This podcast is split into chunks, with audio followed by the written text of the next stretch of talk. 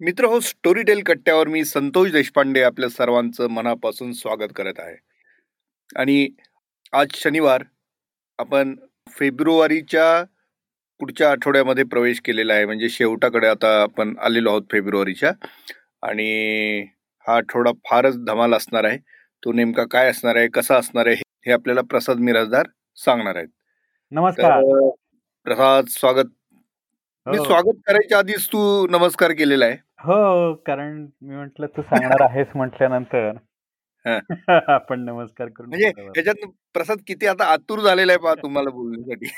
हो अरे हा आठवडा म्हणजे धमाल आहे. आज शनिवार आहे. कालच शिवजयंती साजरी झाली आहे.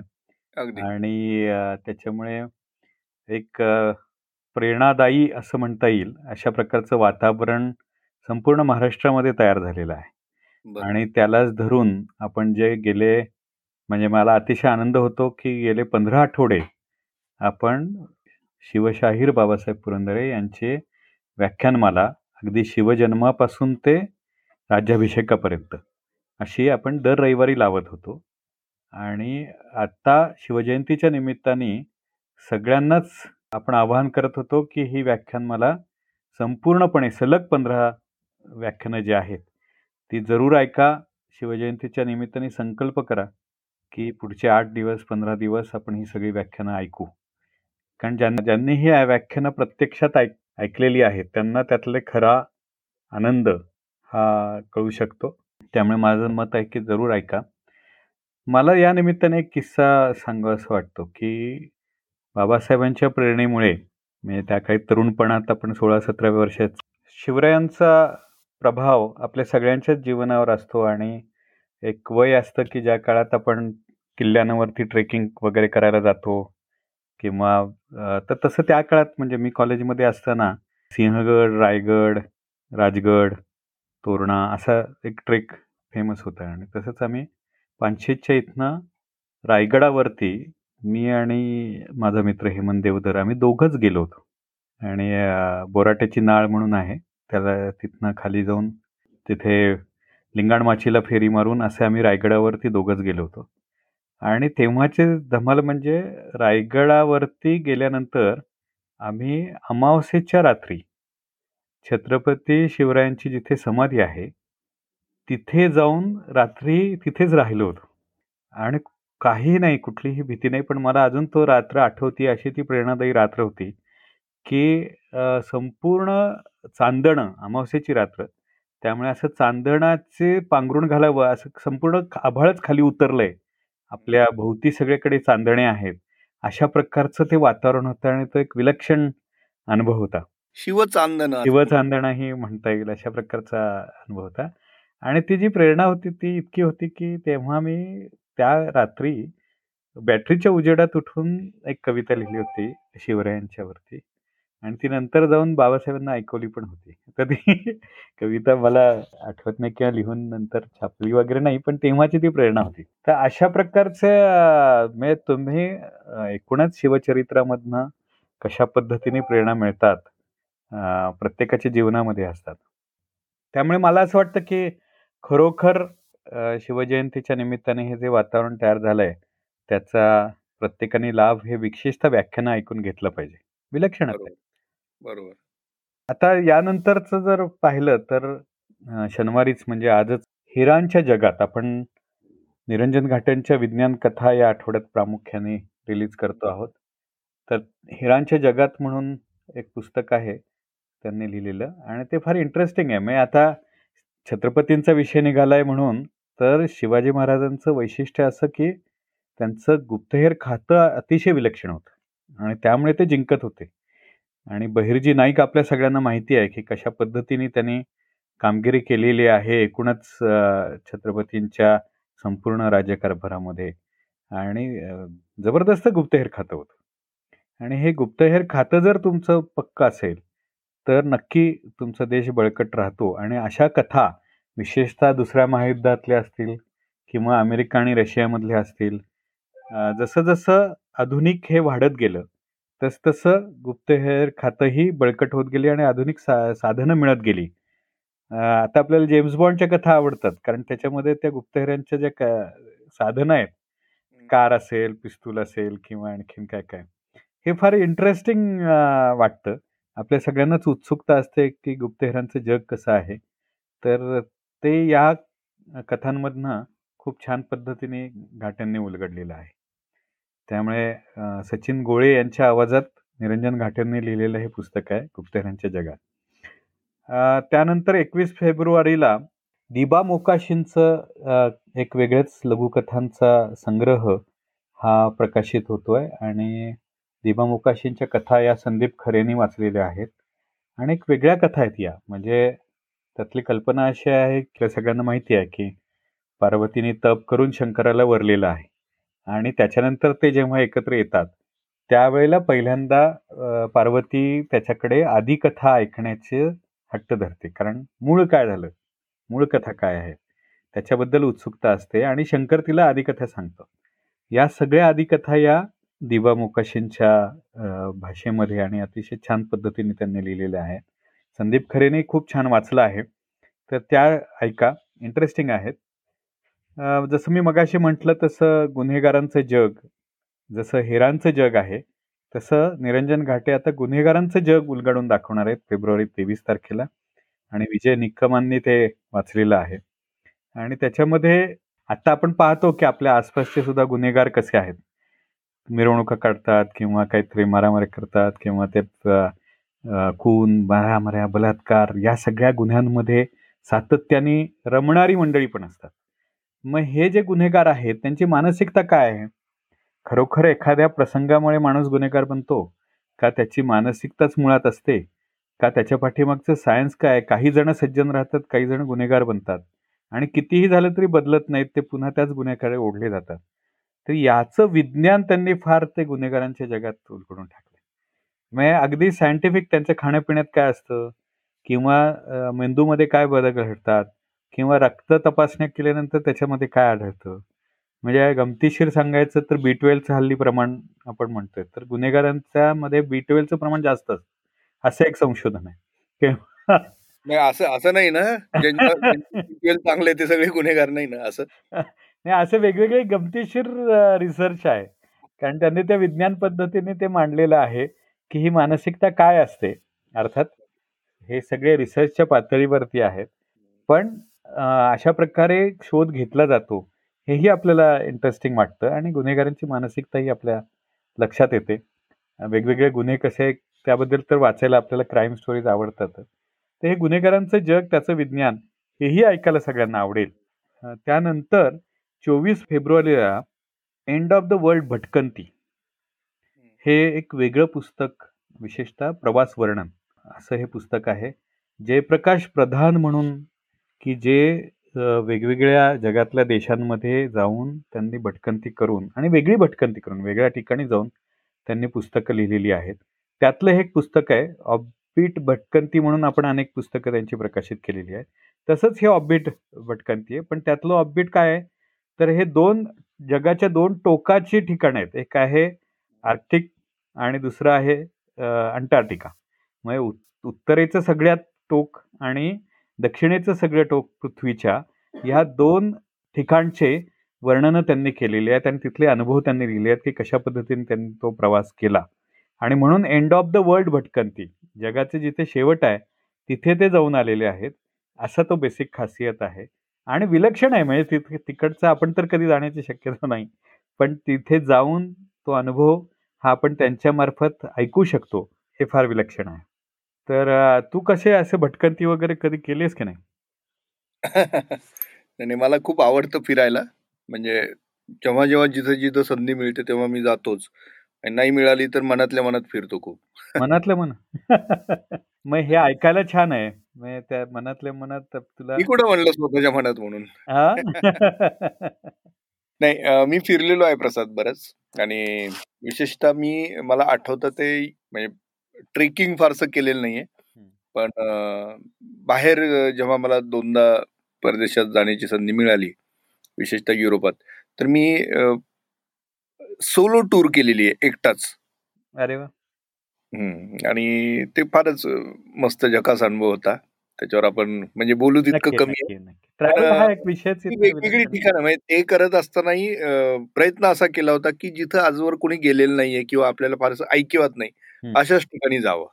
बरोबर. आणि कारण तोच एक अनुभव आपल्याला आयुष्यभर परत आनंद देत असतो, नाही का? बरोबर. खरं आहे ते. आणि वेगवेगळ्या ठिकाणी जाण्यात पण मजा असते. आणि वेगळे लोक लोक भेटतात, वेगळं कल्चर पाहायला मिळतं. त्यातल्या गोष्ट प्रत्येक ठिकाणात सुद्धा एक गोष्ट दडलेली आहे. प्रत्येक माणसात जशी गोष्ट आहे ना, तसं प्रत्येक ठिकाणात सुद्धा एक गोष्ट दडलेली आहे. गोष्टी. शोधण्याचा जर तुमचा स्वभाव झाला ना, तर त्यापेक्षा आनंददायी आयुष्य असूच शकत नाही. ते हे प्रवासाचं जे आहे ना, मी आता मी हां. भारतभर फिरलोय किंवा युरोप, अमेरिका अशा काही गोष्टी पाहिल्या. हे परदेशातल्या मजा तर धमाल असतातच. हं. पण ठरवून पर्यटन करणारी जी मंडळी आहेत. हं. म्हणजे मागे मी एक अ, सिनेमासाठी रिसर्च करत होतो. तेव्हा एक जोडपं होतं म्हातारपणचं. नाही म्हातारपणी त्यांनी ठरवलेलं होतं, निवृत्त झाल्यानंतर. तर ते दर 6 महिन्यांनी एक परदेश प्रवास करायचे आणि पुढच्या 6 महिन्यात भारतातलं एक राज्य पाहायचे. आणि पुढची बरेच 15 जण. वर्ष प्लॅन केलेली होती. बरं. तर त्याच्यामुळे त्यांना वेळच नव्हता, की कुचळक्या करण्याच्या किंवा इतर प्रॉब्लेम्स डिस्कस करण्याचे. दे वर एन्जॉयिंग म्हणजे म्हणजे आप आपल्यासारखे काय करतात, वेळ मिळाला म्हणून फिरायला जातात. पण हे फिरायला जाण्यासाठी वेळ काढणारे. प्लॅन केलेला होता त्यांनी. आणि तसे आमचे एक नांदेडचे ग्रस्त होते. आम्ही अमेरिकेमध्ये गेलो होतो तेव्हा साहित्य संमेलन ऑन व्हील नावाचा एक प्रकार केला होता. म्हणजे.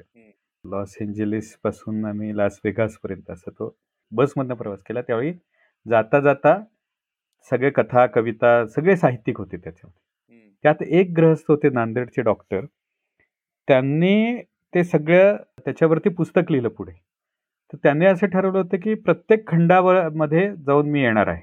आणि हं. 5ही खंडांचं वरती त्यांनी पुस्तकं लिहिली होती. तर अशा प्रकारे भटकंती करणारी जी मंडळी आहेत, म्हणजे ठरवून ज्या प्रकारे भटकंती करणं हे शिकायला मिळतं आणि त्याच्यासाठी हे पुस्तक उपयोगी आहे. त्यानंतर 27 तारखेला या आठवड्यामध्ये निरंजन घाटेंचंच आपण वेगवेगळे हे पाहतो आहोत. हे एक वेगळंच पुस्तक आहे. आणि ते पुस्तक सगळ्यांना आवडेल वेगळ्या कारणासाठी. कारण या पुस्तकाचं नाव आहे चोर दरवाजा. आणि चोर दरवाजा कशाचा?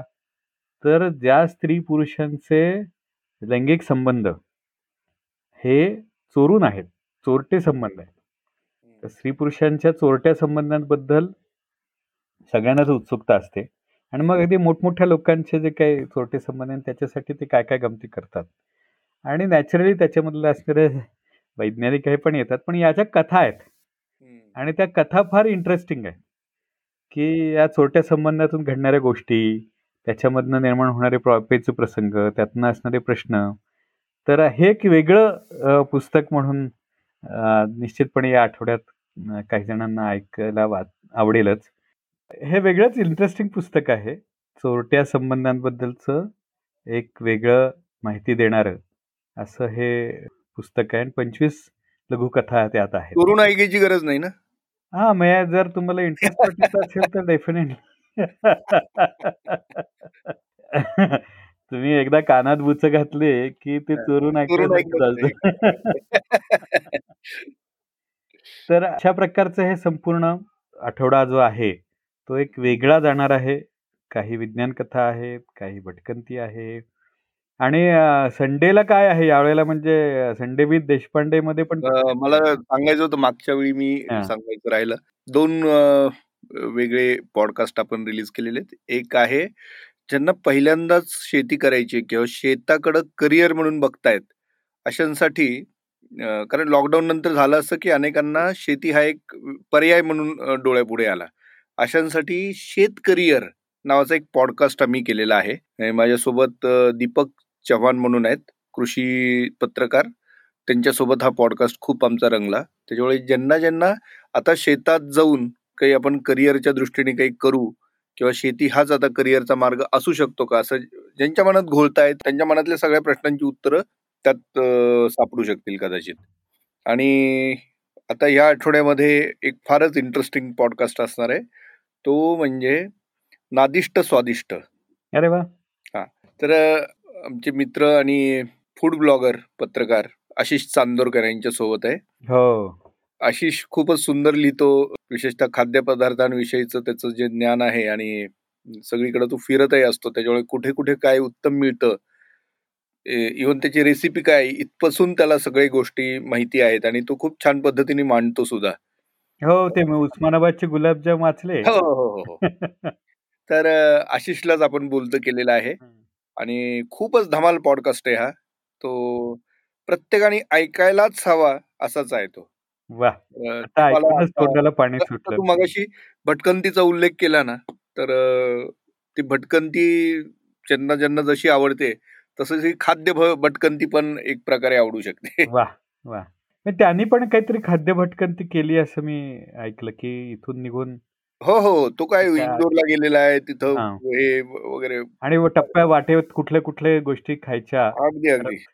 त्यांनी त्यांनी खूप गोष्टी त्याच्यात सांगितलेल्या आहेत. आणि नुसतं पुणे किंवा महाराष्ट्रच नव्हे तर देशभरात कुठं कुठं काय उत्तम मिळतं ह्याचा पण त्यांनी त्याच्यात धांडोळा घेतलेला आहे. अरे वा. ते छान आहे. हे वेगळ्या प्रकारचं एक पॉडकास्ट आहे. पण मग आता याच्यानंतर आपल्या गप्पांनंतर कुठली मेजवानी मिळणार? आता परत भटकंतीचा तू उल्लेख केला परदेशाचा उल्लेख झाला तर यावेळी आपण एक फारच खास इंटरव्ह्यू आता ऐकवणार आहोत श्रोत्यांना. किंवा एक पॉडकास्ट आम्ही जो केलेला आहे तो आहे आशिष कालकर यांच्यासोबत. आशिष कालकर हे दुबईमध्ये आर्किटेक्ट आहेत उत्तम वाचक आहेत उत्तम श्रोते आहेत आणि तितकेच उत्तम लेखक देखील आहेत. आणि एक त्यांचं स्टोरी टेलची त्यांना जेव्हापासून सोबत मिळाली त्यापासून त्यांचे आलेले अनुभव हे त्यांना शेअर करावेसे वाटले. आणि त्यातून आम्ही हा पॉडकास्ट तयार केला. छान. प्रत्यक्ष ऐकूयाच आपण त्यांच्या शब्दात पण ऐकतानाचे अनुभव आहे त्यांनी सांगितले त्यातलं काय आवडलं ते त्यांनी खूप छान पद्धतीने एक्सप्लेन केलेलं आहे. एक हो. आणि दुसरं दुबईतली मराठी मंडळी कशा पद्धतीने आपल्या संस्कृतीशी कनेक्टेड आहेत ह्याचंही खूप छान दर्शन त्यांच्या गप्पांमधून होतं. आणि जितकं आपण विचार करत नसू किंबहुना त्यापेक्षा जास्त विचार हे लोक करत असतात आपल्या भाषेचा विचार जगाचा. एक एक प्रकारे ग्लोबल साहित्याशी कनेक्ट आपल्या मराठीचा कसा राहावा याचा सदैव विचार त्यांच्या मनात कसा असतो हे या पॉडकास्ट मधनं आपल्याला नक्की ऐकता येऊ शकेल. अरे वा! नाही पण खरं आहे परदेशातल्या गेल्यानंतर खऱ्या अर्थाने आपल्या संस्कृतीबद्दलच एक जाणीवा संस्कृतीबद्दलचे प्रेम जाणीव तर आहेच आहे. त्याचबरोबर आपण ग्लोबल प्लॅटफॉर्मवरती आपल्या भाषेला काय स्थान देऊ शकू ह्याचंही त्यांच्या मनात काय विचार घोळत असतो हे त्यातनं कळत. म्हणून मी आशिषला रिक्वेस्ट केली की आपण याच्यावरतीच गप्पा मारूया आणि त्यांनी ते मान्य केली आणि त्या गप्पा आता आपल्या गप्पा संपल्यानंतर श्रोत्यांना ऐकता येतील. वा मग आपण काय थांबूच या. थोडक्यात इशारा दिलेला आहेस तेव्हा येस तर श्रोते होत आता मी आणि प्रसाद आपला निरोप घेतो. अर्थात माझं कंटिन्युएशन होईल आशिष कालकर यांच्या सोबतच्या या विशेष पॉडकास्टमध्ये थँक्यू श्रोते हो नमस्कार. आजचा दिवस स्टोरीटेल कट्ट्यावर खूप खास आहे आणि तुम्हाला तो अगदीच वेगळा वाटणार आहे. आता तुम्ही जो काही ऐकणार आहात पॉडकास्ट आमचा तो तुम्हाला खरोखर एका वेगळ्या जगात घेऊन जाणार आहे. कारण जगातल्या एका टोकावर राहणाऱ्या आपल्याच एका मराठी बांधवासोबत आपल्या रसिकासोबत आज ह्या गप्पा रंगणार आहेत माझ्या. आणि त्याचं नाव आहे आशिष कालकर. आशिष स्वागत. थँक्यू स्वागत तुमचं सुद्धा. आशिष पहिला प्रश्न खर तर मराठी माणूस जिथे जाईल तिथे प्रश्न तयार करतो किंवा प्रश्नांवरची उत्तरं शोधतो. तर तू प्रश्न तयार करणाऱ्यांमध्ये आहेस का उत्तर शोधणाऱ्यांमध्ये आहेस? दोन्ही मध्ये म्हणू शकतो.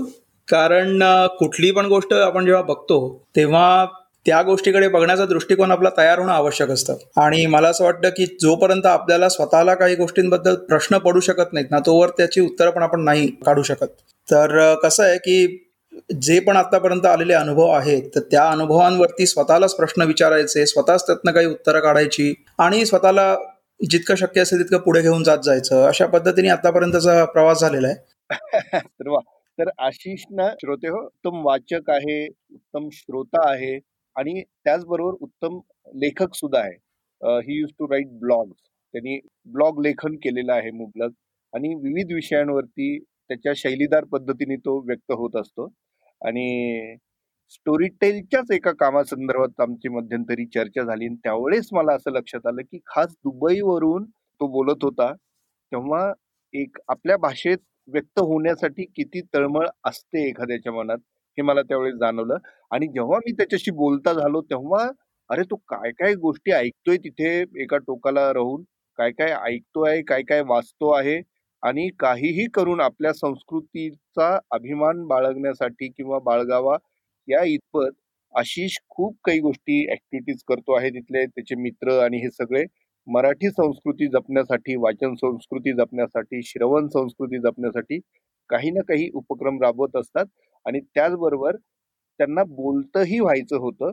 म्हणून आपल्या स्टोरीटेल कट्ट्यावरती मी आशिषला खास निमंत्रण दिलं आणि माझ्या विनंतीला मान देऊन तो आज इथे आलेला आहे. त्याच्यामुळे मला वाटतं पहिल्याच प्रश्नानंतर त्याची ही ओळख तुम्हाला आता आशिषला समजून घ्यायला नक्कीच मदत करेल. आशिष तू आता तिकडे राहतोय दुबईला राहतोय थोडस तुझ्याबद्दल सांग ना. तू कधीपासून तिकडे राहतोय तू मूळ कुठला वगैरे?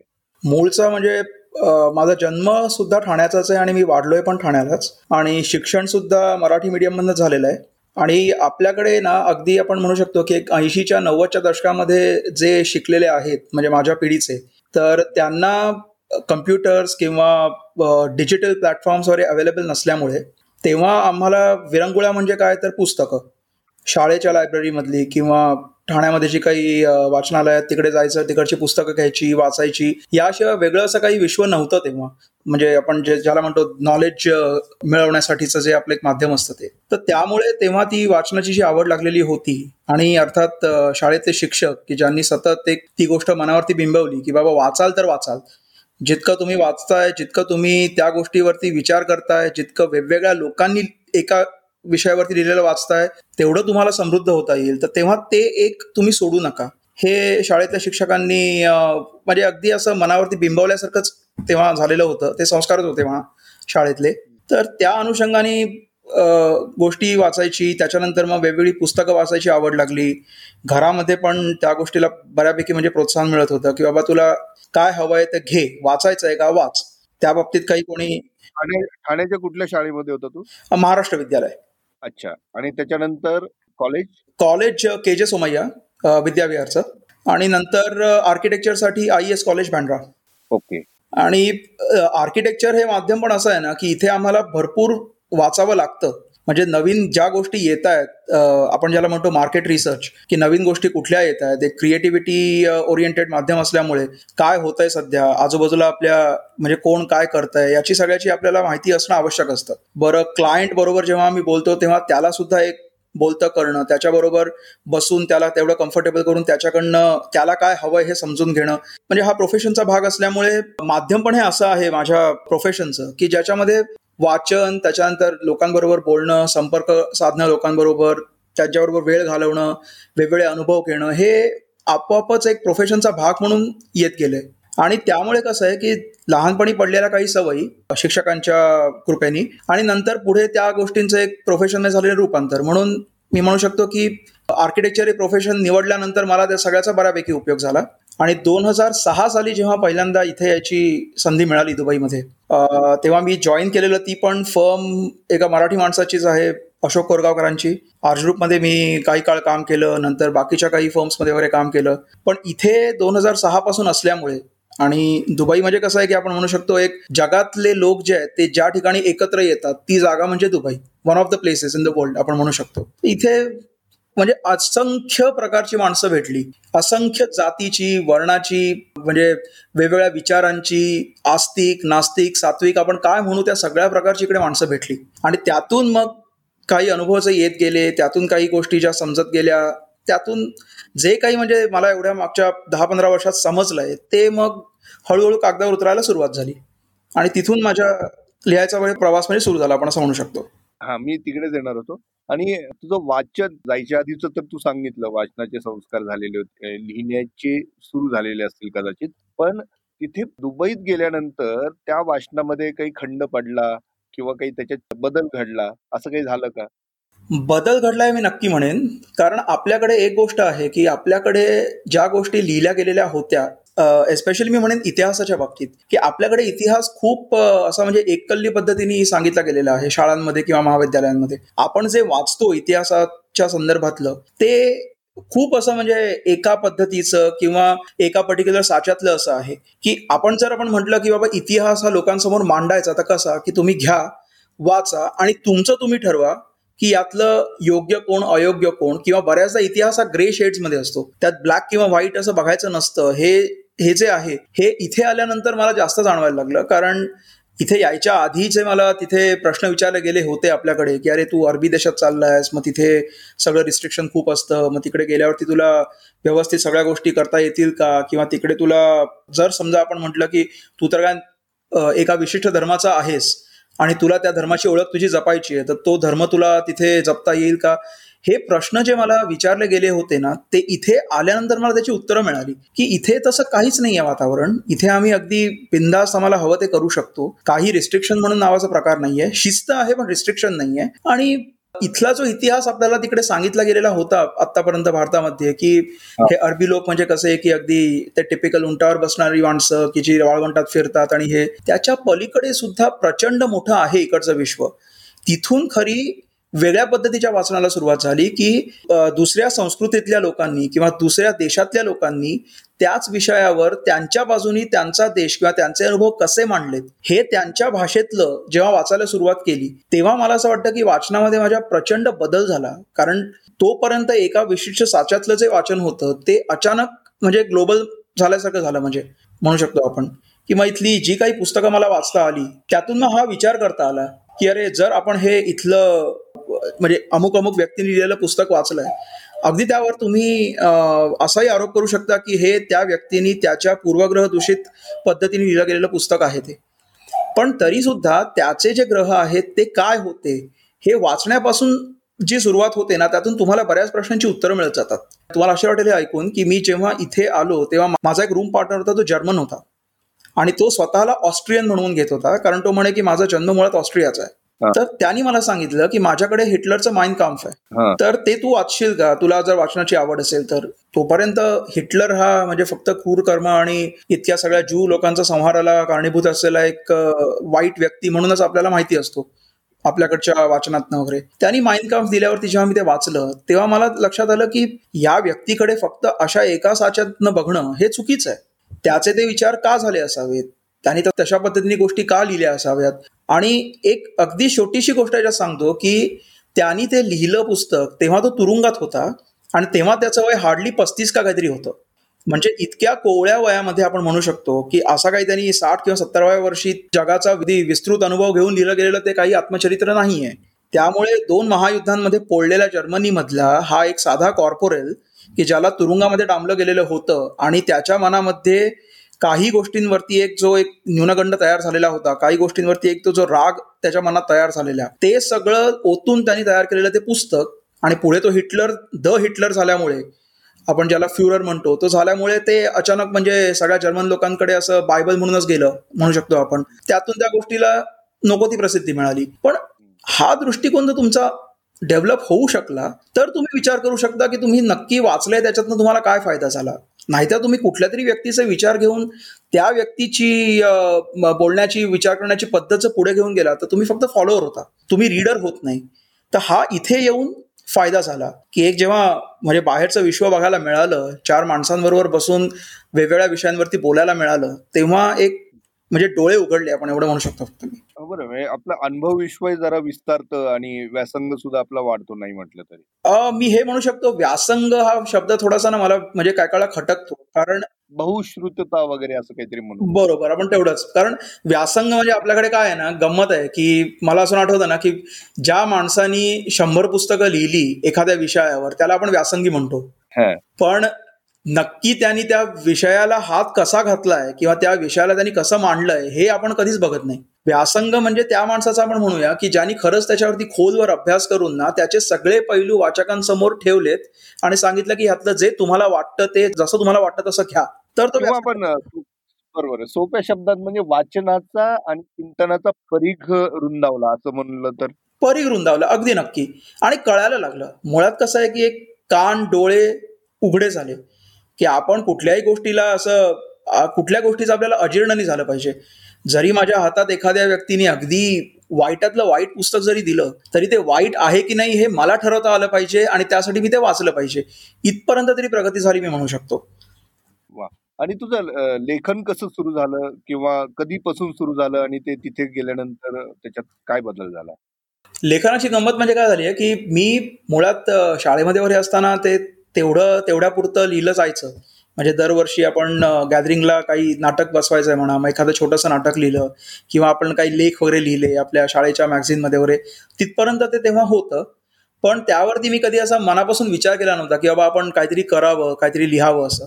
आळशीपणा म्हणू शकतो आपण त्या गोष्टीला. आणि नंतर आर्किटेक्चरमध्ये आल्यावर आणि मग सगळ्या कामाच्या व्यापामध्ये ते कधी जमणं शक्य झालं नाही. पण झालं असं की दोन तीन वर्षांपूर्वी इथे म्हणजे माझा एक खूप जवळचा मित्र आहे म्हणजे शशांक केतकर अभिनेता जो आहे तो. तर ते सगळेजण इकडे आलेले असताना ना त्यांच्याबरोबर एकदा असंच आम्ही बोलत बसलेलो होतो. तर तेव्हा काही गोष्टी ज्या बोलण्याच्या ओघांनी बाहेर आल्या तर त्यातून एक म्हणजे त्याच्याकडनंच एक त्यांनी असं विचारलं की अरे हे सगळं जे तू सांगतोयस ह्या गोष्टी म्हणजे तू बोलून दाखवतोयस आपण समोर बसलोय म्हणून ठीक आहे. पण म्हणजे तू कधी असा विचार नाही केलास का की कधी त्या गोष्टी कागदावर उतरवाव्यात? आणि तिथून खऱ्या अर्थाने म्हणजे पुन्हा एकदा सुरुवात झाली की बाबा आपण लिहायचा प्रयत्न तरी करून बघूया. तोपर्यंत कधीही असा विचार मी केलेला नव्हता की आपण खरोखर असा एक बैठक मांडून लिहूया काहीतरी. आणि अर्थातच पहिली गोष्ट जी डोक्यात आली की बाबा आपण लिहायचं म्हणजे काय करायचं तर मला असं काही एखादी विशिष्ट शैली पकडायची किंवा असं काहीतरी जड शब्द एखादे घ्यायचे या सगळ्यापेक्षा जे अनुभव आलेले आहेत त्यामधनं काही विषय उचलून साध्या सोप्या भाषेमध्ये की जे आपण बोलतो ते जसं साधं सोपं असतं तशाच पद्धतीने लिहून काढायचं आणि ब्लॉगवर टाकायचं. इतक्या साध्या पद्धतीने तो विचार सुरू झालेला होता. पण जसजसं लिहायला सुरुवात झाली तसतसं मग पुढे काही गोष्टी जाणवायला लागल्या की अरे आपण म्हणजे वेगवेगळे जे विषय मांडतोय त्याच्यामध्ये भलेही डोक्यामध्ये आहे पण ते कागदावरती उतरवणं एवढं सोपं तर नसतं. मग तुम्ही त्याची मांडणी कशी केली पाहिजे? किंवा एक तो विषय तुम्ही जर लोकांसमोर आणताय त्यांना तो वाचनीय कसा वाटला पाहिजे? मग त्या पद्धतीने हळूहळू हळू करत सुरुवात झाली. आता म्हणजे वेगवेगळ्या विषयांवरती लिहून तर झालेलंच आहे. पण आता म्हणजे नाटक वगैरे पण लिहायला आता सुरुवात केलेली आहे मी इथे. की जर उद्या त्यातनं काही झालं चांगलं तर चांगलंच असेल. कारण रंगभूमी आणि अभिनय आणि लेखन त्या अनुषंगाने येणारं. हा म्हणजे माझ्या अतिशय जवळचा विषय आहे. आणि इथे दुबईमध्ये वेगवेगळ्या देशातल्या लोकांनी म्हणजे इकडे जे काही सादर केलेले नाटकं होती वेगवेगळी कारण इकडे काही फेस्टिवल्स वगैरे होत असतात. तर टर्किश थिएटरचा इकडे अनुभव आलेला होता मला किंवा आता इकडे अरब थिएटरमधल्या आपण वेगवेगळ्या देशांमधले जे अरब थिएटर्स आहेत त्यांचं मी बघितलेलं इथे. तर त्यातून मग हळूहळू वाटायला लागलं की अरे आपण हे कागदावरती उतरवलं पाहिजे. आणि उतरवताना अर्थातच मराठीमध्ये कारण तिकडे शब्द शोधायला लागत नाही. आणि जे आपल्याला वाटत असतं एक इमोशन जो असतोय त्याला एक अटॅच्ड आपण याला म्हणतो एक भावना जी असते त्या लिखाणामागची. मराठीशिवाय वेगळ्या कुठल्या भाषेमध्ये उतरवणं मला शक्य नाही आहे कारण ती मातृभाषा नाही आहे माझी. त्यामुळे एखादी गोष्ट मी इंग्लिशमध्ये उतरवायला गेलो तर माझ्या डोक्यात कदाचित ती असेल सुद्धा एका पर्टिक्युलर पद्धतीची पण मग तो शब्द शोधणं ते इमोशन घालणं ते मला ते थोडंसं नाही जमलं म्हणजे अजूनपर्यंत तरी. बरोबर. आणि तिथे असे प्लॅटफॉर्म्स आता तू उल्लेख केलास, की जिथे लेखक म्हणून तुला प्लॅटफॉर्म मिळू लागले. तर तिथे ऍक्च्युली तू कसं म्हणजे ब्लॉग तर तू लिहित होता, पण कुठले विषय निवडायचा किंवा जस्ट मनात येईल तसं तू लिहित होता किंवा आपण उत्तम लेखक आहोत हे तुला कधी कळायला लागलं? असं असे काही प्रसंग तुला सांगता येतील का? प्रसंग मी एवढं एक सांगतो की मी सुरुवातीला जेव्हा ब्लॉग लिहायला सुरुवात केलेली होती ना तर तेव्हा माझ्या डोक्यात हा विषय सुद्धा नव्हता कधी की आपण काही याचं पुस्तक वगैरे करावं किंवा काय ते. अगदी सुरुवात माझी कशी झाली की जितकी मला इथे माणसं भेटली आहेत वेगवेगळी तर मी आठवून आठवून त्यातल्या ज्या काही म्हणजे निवडक व्यक्तिरेखा होत्या की ज्या मला अगदी व्यवस्थित लक्षात राहिल्या त्यांच्यामधल्या काही विक्षिप्त सवयींमुळे म्हणा किंवा त्यांच्या काही हिस्ट्रीमुळे म्हणा त्यांच्या काही असू शकतं त्या गोष्टीला. तर एक एक व्यक्तिरेखा घेऊन त्याच्याबद्दल एक छोटस एक आपण एक व्यक्तिरेखा ती लिहिणं इथपासून ती सुरुवात झालेली होती आणि ते मी ब्लॉगवर टाकायला सुरुवात केली. तर ब्लॉगवर जेव्हा वाचक यायला लागले आणि त्यांच्याकडनं प्रतिक्रिया यायला लागल्या ब्लॉगचं काय नाव ह्युमन्स इन द क्राऊड म्हणून नाव आहे. आणि म्हणजे तो ब्लॉग मी जेव्हा सुरू केला तर तेव्हा असं झालं की काही लोकांनी जे ते वाचायला सुरुवात केली त्यांनी प्रतिक्रिया द्यायला सुरुवात केली की अरे चांगलं वाटतंय आम्हाला ऐकायला. मग नंतर हळूहळू हळू करत जेव्हा म्हणजे बऱ्याचशा लोकांकडनं त्या प्रतिक्रिया यायला लागल्या की अरे आम्हाला गंमत वाटते वाचताना किंवा अरे हे हलकं फुलकं छान आहे आणि कुठेतरी याच्यामध्ये आम्हाला काहीतरी आम्ही अटॅच होऊ शकतोय. ही गप्पा मारल्यासारखी एक लिखाणाची शैली वाटते आम्हाला. तर तेव्हा एक मला एवढं समजलं की हा आपण जे लिहितोय त्याची पद्धत तरी चुकलेली नाहीये. लोकांना कमीत कमी ते वाचावं तरी वाटतंय. मग नंतर इथे माझे जितके इकडे अरबी लोक आहेत ना तर त्या अरबी लोकांबरोबर बोलता बोलता मला एक जाणवलेलं होतं की त्यांच्यामध्ये आपल्याकडे जसं लहान असताना चिव काऊच्या वगैरे गोष्टी सांगितल्या जातात. त्यांच्याकडे ते आलिफ लैला किंवा इसाप नीती किंवा ते अरेबियन नाईट्स वगैरे तशा पद्धतीच्या गोष्टींचा खूप प्रभाव आहे. तर त्यांच्या त्या ज्या लहानपणी सांगितलेल्या गोष्टी ज्या आहेत त्या अगदी म्हणजे अशा चिवकाऊपेक्षा पण अशा जादू आणि काहीतरी अशा सगळ्या कुठल्या कुठल्या एका विचित्र पद्धतीच्या सगळ्या गोष्टी आहेत. मग मी माझ्या त्या मित्रांबरोबर बसून त्यांना आठवत असलेल्या त्या लहानपणीच्या गोष्टी मी मुद्दामून त्यांना सांगायला सांगितल्या मला. त्यांनी त्यांच्या पद्धतीने मला ते सांगितल्या. मग मी त्या मराठीमध्ये लिहायला सुरुवात केली की कारण आपल्याकडे कसं आहे अरबी साहित्य म्हटलं तर आपल्या डोळ्यांसमोर या दोनच गोष्टी येतात. एक तर इसाप नीती आणि दुसरं म्हणजे अरेबियन नाईट्स. त्याच्या पलीकडे पण पुष्कळ मोठं इकडचं गोष्टींचं विश्व आहे. आणि ते अतिशय फॅन्टसीनी ओरिएंटेड आहे. म्हणजे तुम्ही जर त्या गोष्टी वाचल्या तर तुम्हाला समजेल की काय कुठला विचार आहे त्यांच्या डोक्यामध्ये काय कुठून कुठे काय घेऊन जातात. अतिशय विचित्र कल्पना विश्व आहे सगळं त्या लोकांचं. मग ते मराठीमध्ये आणायला सुरुवात केली की बाबा आपण नाही म्हटलं तरी एक जितकं शक्य असेल तितक्या त्या गोष्टी लिहूया. तर ते एक अठरा एकोणीस गोष्टी त्या लिहून झाल्या. मग मी त्या ब्लॉगवर टाकल्या. त्याच्यावरती प्रतिक्रिया आल्या की अरे हे तर आम्ही कधी असं वाचलंच नाहीये. काहीतरी म्हणजे विचित्रच वाटतं ऐकायला. मग नंतर इथल्या पॉलिटिकल सिच्युएशन्स अशा आहेत इकडच्या की दर दोन तीन वर्षांनी काहीतरी इकडे नवीन होतच. आणि सतत सिरिया वगैरे त्या सगळ्या भागामध्ये युद्ध हे सुरूच असतं.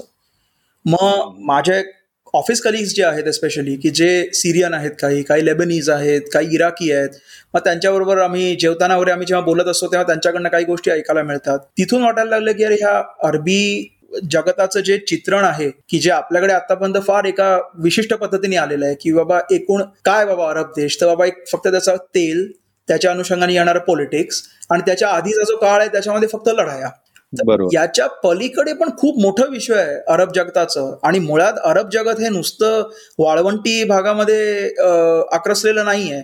तर ह्याच्या या जगताचे पण तीन भाग आहेत. त्यातला एक आहे तो उत्तर आफ्रिकेचा भाग आहे एक आहे तो मगरीब देशांचा भाग आहे की जो सगळा तो किनारपट्टीचा भाग आपण ज्याला म्हणू शकतो इजिप्त वगैरे तो सगळा जो आहे एक ही वाळवंटी देशांची जागा आहे. म्हणजे हे सगळे प्रदेश आहेत. सगळीकडच्या संस्कृती वेगळ्या आहे सगळीकडचा इतिहास वेगळा आहे. त्याच्यानंतर एक मला जेरुसलेम या जागेबद्दल पहिल्यापासून खूप कुतूहल आहे. तर जेरुसलेमबद्दल मग मला वाचता आलं की बाबा तीन धर्मांचं उगमस्थान ही जागा पण त्या तीन धर्मांना कधी एकमेकांबरोबर व्यवस्थित का जगता आलं नाही? को एक्झिस्टन्स हा प्रकार तिकडे का होऊ शकला नाही? त्यातून अरबी जगताबद्दल वाचायला सुरुवात झाली आणि एक तीन चार वर्ष मिळेल ते वाचलं त्याच्यावरती. म्हणजे अगदी इंग्लिश पुस्तकांपासून ते ट्रान्सलेटेड इंग्लिश पुस्तकांपासून ब्लॉग्सपासून जे मिळेल ते इकडच्या न्यूजपेपरपासून सगळ्या गोष्टींमध्ये फक्त आणि फक्त वाचा आणि युट्यूब किंवा अल जझीरा सारख्या चॅनल्सवरती जे डॉक्युमेंटरीज येतात त्या ऐका.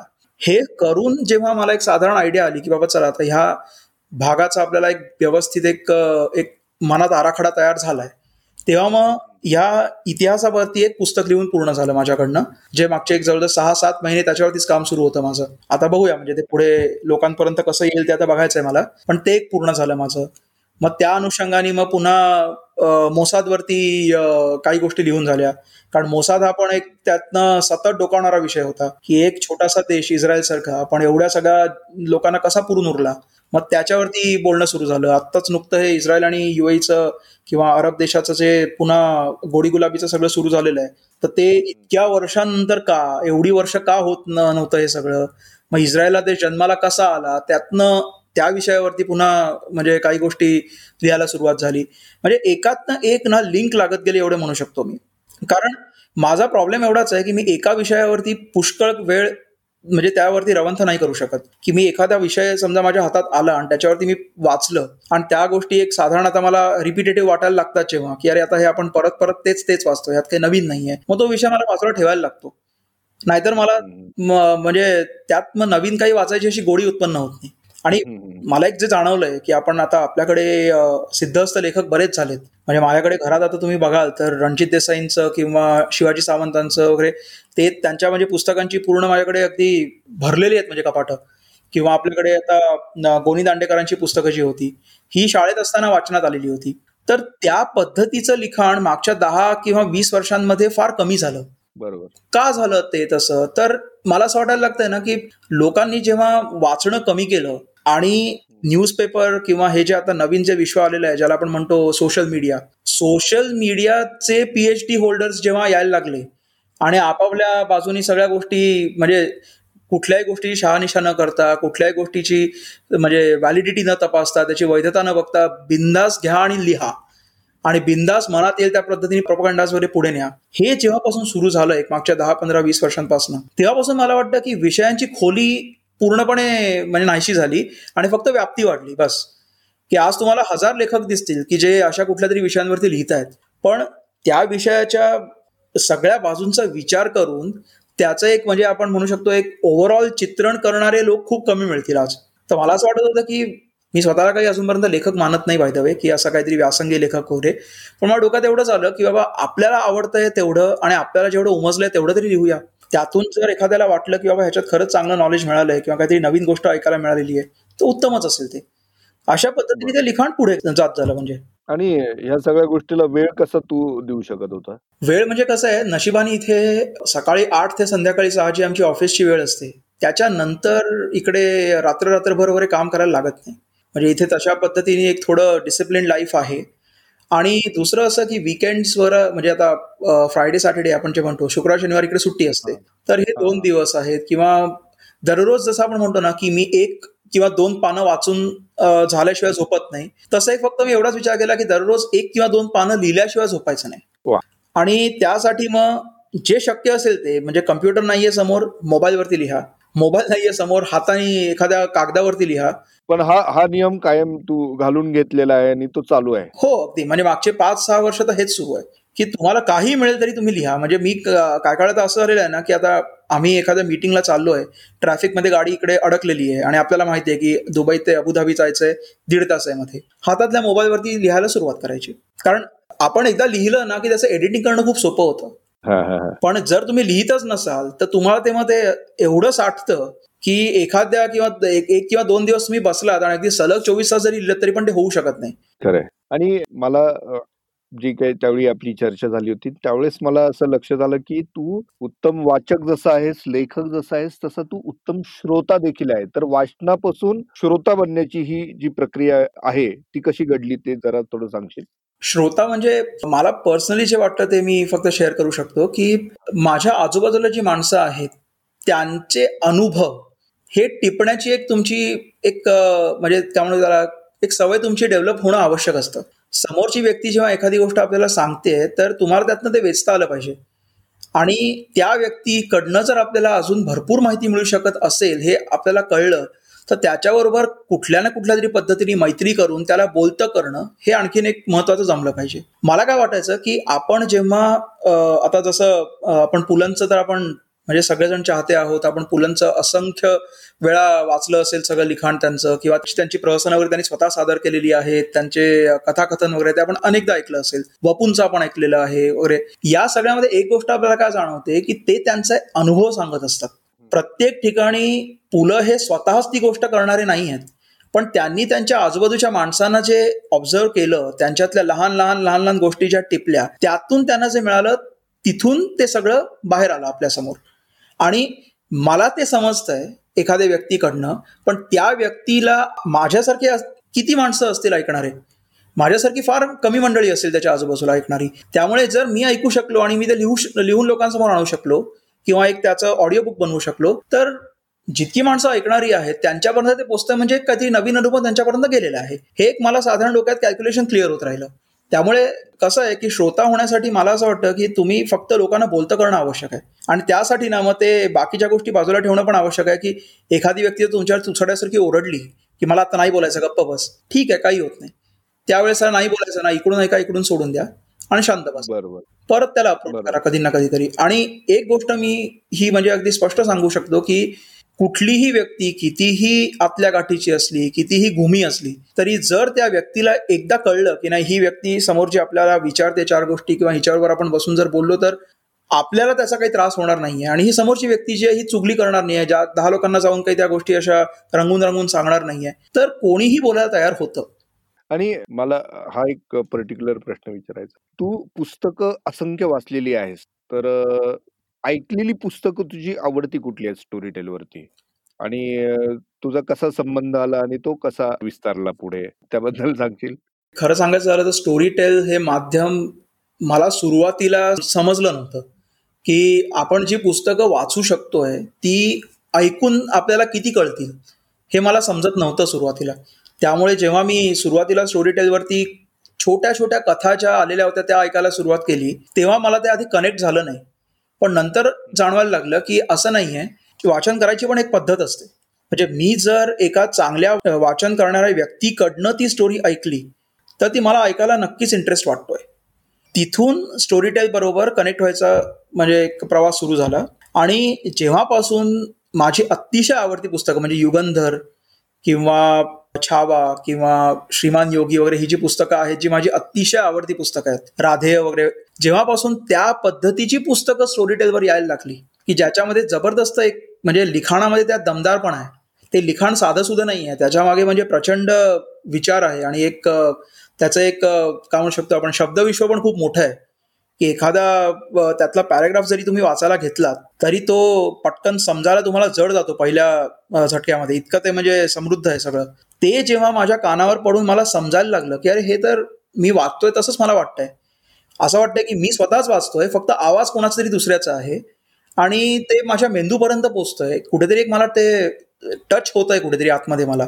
तेव्हा मला गोडी निर्माण झाली स्टोरी टेलची कारण आपल्याकडे अशी माध्यमं आहेत आणि युट्यूबवरती वगैरे सुद्धा बऱ्याचशा छोट्या छोट्या छोट्या चॅनल्सवर ना हे व्हायचा प्रयत्न होतोय बऱ्याचशा लोकांकडनं.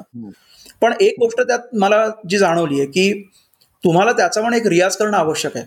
जसं आपण म्हणतो की गाण्याचा रियाज आहे तसंच त्या वाचनाचा पण रियाज असणं आवश्यक आहे. की जेव्हा तुम्ही मृणाल कुलकर्णींनी गोनितांची पुस्तकं जी स्टोरी टेलवरती वाचली किंवा जेव्हा सचिन खेडेकर सारख्या व्यक्तीकडनं जयवंत वाडकर सारख्या व्यक्तीकडनं जेव्हा तुम्ही त्या गोष्टी ऐकताय तेव्हा त्यातनं जे तुम्हाला मिळतं ते खूप वेगळं असतं. तो अनुभवच खूप वेगळा असतो. तर हे आणि दुसरं एक काय आहे की आपण म्हणतो हा ठीक आहे आपण जाताना जस्ट कुठेतरी सीडी लावली किंवा युएसबी लावली किंवा काय फोनवरती स्टोरी टेल ऍप सुरू केलं आणि ऐकायला सुरुवात केली. मान्य आहे ह्या गोष्टी काही म्हणजे फार कठीण नाही आहेत पण ही गोष्ट तितकीच खरी आहे की माझ्या बरोबर असलेल्या व्यक्तींना मी ते करताना पाहिलेलं आहे की स्टोरी टेल सारखी जी त्यांच्या भाषांमधली काही ऍप्स आहेत किंवा त्यांच्या भाषांमधली जी माध्यम आहेत सुरू केलेलं आहे आणि दहाव्या मिनिटाला बंद केलं अरे यार बोर होत आहे खूप कारण वाचणारी व्यक्ती जी आहे तिच्या वाचण्यामध्ये पण एक तो एक प्रयास असायला लागतो. ते इंटरेस्ट वाढवणं ते पॉझेस घेणं त्या विशिष्ट पद्धतीने ती गोष्ट खुलवत वाचणं हे साधं आहे आणि स्टोरी टेलवरती हे मिळत असल्यामुळे आपोआपच स्टोरी टेल बरोबर एक वेगळं म्हणजे विश्व तयार झालं म्हणजे माझं. एवढं सांगू शकतो मी. अशीच मला अजून एक प्रश्न विचारायचा आहे. तू उत्तम श्रोता आहेस आणि तू सांगितलं तुला काय आनंद मिळतो त्यातनं. तुला अशा विशेष भावणाऱ्या गोष्टी कुठल्या आहेत? जेव्हा पुस्तक एखादं आपण ऐकतो म्हणजे लेखकाची भाषा असेल किंवा त्याचं नॅरेशन असेल किंवा ज्याला आपण अभिवाचक म्हणतो अशांचं काही कौशल्य असेल तुला काय काय सांगावं असं वाटतं त्याबद्दल? मला असं वाटतं की पहिली गोष्ट तर आपल्याला ऐकताना एखादी गोष्ट इंटरेस्टिंग कशी वाटू शकते याचा म्हणजे मी अभ्यास असा केलेला नाहीये पण मला का ती इंटरेस्टिंग वाटते एवढं मी नक्की सांगू शकतो. की आता मी एक एक्झाम्पल म्हणून घेतो युगंधर स्टोरी टेलवरती जे आहे. तर त्यामध्ये आता मला काही पात्र व्यवस्थित आठवतात की अर्जुनाचं तुषार दळवींनी वाचलेलं आहे. सात्यकीचं उदय सबनीसांनी आहे. रुक्मिणी मला वाटतं अनुपमा ताकमोगेंनी वाचलेलं आहे. द्रौपदी स्वप्नाली पाटीलचं आहे आणि श्रीकृष्ण अनिरुद्ध दडकेंचं आहे. अजून पण आहेत. मला वाटतं अमेय बोरकर आहेत किंवा प्रमोद पवार आहेत त्यांनी वाचलेलं आहे. तर तुम्ही एक समजू शकता की त्या कॅरेक्टरचा जो ग्राफ आहे आणि मला वाटतं हे नाटक करणारी जी माणसं असतात तर त्यांच्या त्या व्हॉइस कल्चरच्या तालमीतनं कदाचित ते येत असावं की एक जर तुम्ही कॅरेक्टर उभं केलं श्रीकृष्णाचं तर श्रीकृष्ण कसा असू शकतो? आपल्या डोळ्यांसमोर एक त्याचा एक व्हॉइस ग्राफ येतो एक वेगळा एक व्हॉइस स्टॅम्प येतो. कारण आपण सगळ्यांनी लहान असताना महाभारत बघितलंय त्यात नितीश भारद्वाजांनी केलेला श्रीकृष्ण जो आहे तो आपल्या सगळ्यांच्या डोक्यात असा भिनला आहे. कारण पहिल्यांदा आपण श्रीकृष्ण तोच बघितलेला होता. मग त्याच्यानंतर स्वप्नील जोशीचा आपण बघितलेला आहे श्रीकृष्ण. त्याच्यानंतर बऱ्याच जणांनी केलेले आहेत पण एक असतं ना की करी तुमच्या डोक्यामध्ये एक त्याचा एक ग्राफ तयार होतो आपोआप की श्रीकृष्ण म्हणजे कसा असावा. आणि मग ती पूर्ण व्यक्तिरेखा डोळ्यासमोर उभी राहते. तर हे ज्या व्यक्तीच्या आवाजातनं त्याच्या त्या आवाजातल्या चढउतारांमधनं किंवा वाचण्याच्या शैलीमधनं जेव्हा तुम्हाला जाणवायला लागतं तेव्हा मला वाटतं की ऍक्च्युअल जे ऑडिओ बुकचा जो एक हा जो कॉन्सेप्ट आहे ना तो शंभर टक्के सक्सेसफुल झाला. कारण मी जेव्हा एखादं पुस्तक वाचतोय तेव्हा श्रीकृष्ण म्हणून वाचत असताना कुठेतरी मला असं वाटतं माझ्या डोक्यात त्या एका विशिष्ट पद्धतीने ते मी वाचतो. ते असं आपण सलग शब्द नाही वाचू शकत. म्हणजे श्रीकृष्ण हा भारतीय म्हणून असलेल्या अशा पद्धतीने आपण वाचत नाही. आपण ते वाचताना त्यात इमोशन्स आपोआप निर्माण होतात आपल्या मनामध्ये. तर तुम्ही जर ते ऐकू शकत असाल समोरच्या माणसाच्या नॅरेशनमधनं म्हणजे मी तुषार दळवींनी केलेला जो अर्जुन आहे म्हणजे याच्यामध्ये त्यांनी जे वाचलेलं आहे मला जाणवलं ना की तुषार दळवींचा आवाज मुळात त्याच्या आवाजामध्ये त्यांच्या थोडासा बेस आहे. पण त्याबरोबर ना त्यांचे शब्दांचे उच्चार एकदम स्पष्ट आहेत. बरोबर. आणि त्यांनी एक तो जो एक ग्राफ पकडलाय त्या कॅरेक्टरचा अर्जुनाच्या तो कुठेही अति लाऊड होत नाही कुठेही अति लो जात नाही. आणि एका विशिष्ट पद्धतीने त्यांनी ते नॅरेशन सगळं केलेलं आहे. आणि त्यामुळे जेव्हा अर्जुनाच्या तोंडून एखादी गोष्ट हतबलता म्हणून बाहेर येते किंवा एखादी गोष्ट राग म्हणून एक्सप्रेस होते ती त्या आवाजाच्या सूक्ष्म त्या ग्राफच्या व्हेरिएशन मधनं पण कळते आपल्याला. तसंच उदय सबनिसांनी जेव्हा सात्यकींचं वाचन केलेलं आहे त्यांचा पण आवाज कसा त्यांचा एक विशिष्ट त्यांची बोलायची पद्धत पण एक खूप वेगळी आहे जरा. तर ती त्यांनी बरोबर त्या एज ग्रुपसाठी परफेक्ट झाली आहे ती. म्हणजे सात्यकी ही व्यक्ती त्या एज मधली आहे. आपण असं म्हणू शकतो की दुर्लक्षित व्यक्तिरेखा आहे बऱ्यापैकी महाभारतातली. बऱ्याचशा लोकांना सात्यकी माहीत पण नसेल. तर उदय सबनीसांनी जेव्हा ती सात्यकीची व्यक्तिरेखा सांगायला सुरुवात केली तेव्हा एक समजायला सुरुवात होते की अशी पण कुठली तरी एक व्यक्ती होती. ती नव्याने तुम्हाला समजते. किंवा आता द्रौपदी जेव्हा स्वप्नाली पाटीलनी वाचन केलं तेव्हा समजलं की द्रौपदी बद्दल सुद्धा आपल्या मनामध्ये काही गोष्टी असतात. की ही व्यक्ती म्हणजे नक्की काय एक पतिव्रता म्हणावी तर तिच्यावरती लांछन पण पुष्कळ लागलंय. किंवा तिचं जेवढं म्हणजे तिच्याबद्दल आपण वाचलंय की भर सभेमध्ये जिचं चिरहरण होऊ शकतं अशी ती व्यक्ती पण ती राजकुमारी होती आणि पांडवांची राणी होती ती. याच्यामध्ये भावना असतात नाही म्हटलं तरी. म्हणजे एक सामान्य व्यक्ती जेव्हा तिचा अपमान झाल्यावरती रिॲक्ट करेल आणि एक राजघराण्यातली व्यक्ती जी पाच पांडवांची राणी आहे जी या सगळ्या म्हणजे कुरुवंशाची पट्टराणी आहे तिचा अपमान झाल्यावरती ती कशा पद्धतीने व्यक्त होईल? यामध्ये तुमच्या आवाजाचे चढउतार खूप महत्त्वाचे होतात. कारण तुम्ही ते बघत नाही आहात. तुम्ही असा विचार केला पाहिजे की मी काहीच बघत नाही मी फक्त ऐकतोय मी आंधळा आहे. पण मला ती व्यक्तिरेखा समजली पाहिजे. कारण ज्यांनी हे वाचलंय ते थिएटरची माणसं आहेत. आणि मला असं वाटतं की थिएटरमध्ये व्हॉइस कल्चरवरती जे म्हणजे वर्कशॉप्स होतात किंवा त्यात जे शिकलेले असतात त्यांना ते अचूक समजतं की आपण कसं वाचावं कशा पद्धतीने आपण ते एक्सप्रेस करावं आणि त्यातले स्वल्पविराम त्यातले पूर्णविराम अर्धविराम हे आवाजातनं कसे दाखवावेत? जेव्हा तुम्ही एक वाचक किंवा श्रोते म्हणून आपले मराठी मंडळी तिथली कधी एकत्र येते तेव्हा त्याच्यात काय शेअरिंग होत? इथे मराठी लोक आम्ही सगळे जेव्हा एकत्र येतो पहिली गोष्ट तर इथे नाटक वेडे भरपूर आहेत. आणि माझ्या म्हणजे फ्रेंड सर्कलमधले पण जेवढे मराठी आहेत ना तेवढे जवळजवळ सगळेजण नाटक वेळेचे आहेत. त्यामुळे इथल्या थिएटरमध्ये म्हणजे इथपासून सुरुवात असते काय कळलं की अरे आपण ह्या वर्षी थिएटरवरती ना हे नाटक घेऊन येऊया. किंवा अमुक अमुक विषय आहे पण आता जरा त्याला वेगळ्या पद्धतीने लिहूया का आपण? आता इथे एक शॉर्ट अँड स्वीट म्हणून इकडे एक नाटकाचं म्हणजे एक स्पर्धा होते. की ज्यामध्ये लोकांना आपली कला दाखवायचा एक चान्स देतात इकडचे लोक इथल्या थिएटरमध्ये तर तुम्हाला दहा मिनिटात फक्त तुमचं स्किट सादर करायचं आहे ते लिहिणारा असेल तर त्याला लेखक म्हणून एक प्लॅटफॉर्म मिळतो. ते सादर करणारा असेल त्याला एक ऍक्टर म्हणून प्लॅटफॉर्म मिळतो. तर तिथे आता एक माझी नाशिकचीच माझी मैत्रीण आहे तबस्सुम म्हणून. तिने ती फुलराणी सादर केलेलं. तर हे विषय इथे खूप आहेत. आणि बरंचसं इकडच्या मराठी मंडळाचे जे म्हणजे माझ्या मराठी फ्रेंड सर्कल मधलं जे आमचं बोलण्याचे विषय जे आहेत ना ते जास्तीत जास्त प्रमाणात याच गोष्टींवरती येऊन थांबतात. की अरे अमुक अमुक नाटक बघितलं का? अमुक अमुक पिक्चर बघितला का? किंवा पुस्तक सुद्धा ना आम्ही अजून सुद्धा फॉर सम रिझन कदाचित पस्तीशीच्या वरचे सगळेजण असल्यामुळे असेल म्हणा पण आम्ही अजून सगळे ते श्रीमान योगी किंवा युगंधर वगैरे त्याच विषयांवरती चर्चा करतो. कारण त्याच्यानंतर खूप कमी प्रमाणात काही गोष्टी अशा आहेत की ज्या आवडलेल्या आहेत आम्हाला. म्हणजे गिरीश कुबेरांची जी पुस्तकं आता आलेली होती त्यांचे पाच सहा पुस्तकं आलेली आहेत. त्या विषयांवरती इकडे आम्ही बऱ्यापैकी आमच्या मध्ये चर्चा झालेल्या आहेत. कारण म्हणजे या इथल्या तेल विश्वावरतीवर लिहिलेली त्यांची तीन चार पुस्तकं जी आहेत तिकडे बऱ्यापैकी पॉप्युलर आहेत. हो, हो. आणि लोकांनी वाचलेली पण आहेत. किंवा आता इथे मी सुभाषचंद्र बोस त्यांच्यावरती एक अनुज धरनी पुस्तक लिहिलेलं होतं. दोन पुस्तकं होती ऍक्च्युली ती. आणि त्याच अनुषंगाने सुभाषबाबूंना काबूलमधनं रशियापर्यंत पोहोचवण्यासाठी ज्या व्यक्तींनी त्यांना मदत केलेली होती जो हेर होता तिकडचा तर भगतराम तलवार म्हणून त्याच्यावरती एक पुस्तक लिहिलं गेलेलं होतं. हे विषय इकडे जास्त आमच्यामध्ये म्हणजे आलेले आहेत बऱ्याचदा आम्ही बोलत असताना. कारण कुठेतरी असं होतं ना की नवीन जे विषय म्हणू शकतो आपण की एक मॉडर्न विश्व जे आहे बऱ्याचदा बोलता बोलता ही गोष्ट समजून जाते की अरे मी काल ना ब्लॉगवर अमुक अमुक गोष्ट वाचली किंवा मी अरे काल मला फेसबुकवरती अमुक अमुक पोस्ट आलेली. दुसरी व्यक्ती म्हणते की अरे अच्छा ह्या पोस्टवरती असं लिहिलं की पण मला हे कळलं. आणि तीन चार व्यक्तींच्या बोलण्यात नंतर शेवटी समजतं की अरे शंभर टक्के पैकी फक्त साठ टक्के भागच घेण्यायोग्य होता. बाकीचे चाळीस टक्के तर मूर्खपणा होता फक्त. कारण सोशल मीडियावरती जे लिहिलं जात आहे ना आजच्या डेटला त्यातल्या बऱ्याचशा गोष्टी खरंच पोकळ आहेत. आणि त्याला काही अर्थ नाही आहे. तर त्यामुळे जे खरंच सकस लिहिलं गेलेलं आहे ज्याच्यामध्ये खरोखर एक म्हणजे डेप्थ आहे ज्याला म्हणतो आपण ते इथले विषय असतात सगळ्यांच्या आमच्या बोलण्यातले बरेचसे. आणि मला आशिष खात्री याची आहे की तू उत्तम स्वतः लेखक आहे आणि तुला दोन्ही म्हणजे मुद्रित आणि श्राव्य अशा दोन्ही माध्यमांचं बलस्थान तुला आता माहिती झालेली आहेत चांगल्या पद्धतीने. रसिक म्हणून सुद्धा एक वाचक म्हणून सुद्धा. तर नक्कीच लवकरच तू श्राव्य माध्यमातून देखील रसिकांना भेटायला येशील आणि मुद्रित स्वरूपात देखील तुझे लेखन साहित्य लोकांपर्यंत आणखी मोठ्या प्रमाणात वेगवेगळ्या विषयांवरती वैविध्यपूर्ण असं साहित्य तुझं लवकरच आमच्यापर्यंत पोहोचेल अशी याची मला खात्री आहे. मला म्हणजे ऐकून खूप बरं वाटलं कारण म्हणजे मी खरंच त्या दृष्टीने विचार नव्हता केलेला. अगदी मनापासून सांगतो ही गोष्ट. पण मी एवढं नक्की सांगू शकतो की जे काही आता लिहिलं गेलेलं आहे माझ्याकडनं किंवा जे काही मी ह्याच्या पुढे पण लिहिणार आहे जर लोकांपर्यंत ते गेलं आणि त्यातून खरंच लोकांना काहीतरी नवीन मिळालं काहीतरी त्यातनं चांगलं मिळालं तर मला मनापासून आवडेल. कारण खूप मनापासून हे वाटतं मला की मराठीमध्ये ह्या गोष्टी याव्यात. आणि मराठीमध्ये आपण नुसतं म्हणाला नाही पण ग्लोबलाइज्ड होऊ शकतं मराठी आपलं.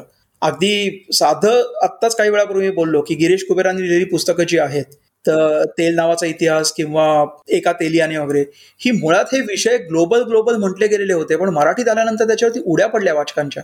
कारण ते विषय सकस आणि मांडले पण तितक्याच चांगल्या पद्धतीने आहेत. तर हे आपल्याकडे जर होऊ शकत असेल माझ्या बाजूने मी फक्त प्रयत्न करतोय मी कारण ट्रेंड सिद्धहस्त लेखक वगैरे असं काहीही नाहीये मी. कारण माझ्याकडे तेवढं आहे की नाही हे मला आत्ता माहीत नाहीये.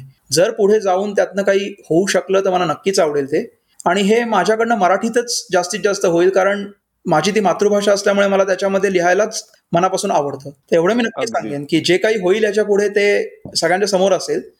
जे काही चांगलं वाईट मला ज्या प्रतिक्रिया मिळतील लोकांकडनं किंवा लोक जे मला सांगतील त्यातून मला फक्त इम्प्रूव्ह व्हायलाच म्हणजे मदत होईल. बस एवढंच मी सांगू शकतो. नक्कीच नक्कीच. आणि त्यासाठी तुला खूप खूप शुभेच्छा. आणि आपण परत बोलूयाच. भेटत राहू. अगदी नक्की अगदी नक्की. आणि दुबई भारतापासून खूप दूर नाहीये मुंबईपासून. अगदी म्हणजे काय? आपण लवकरच भेटूया.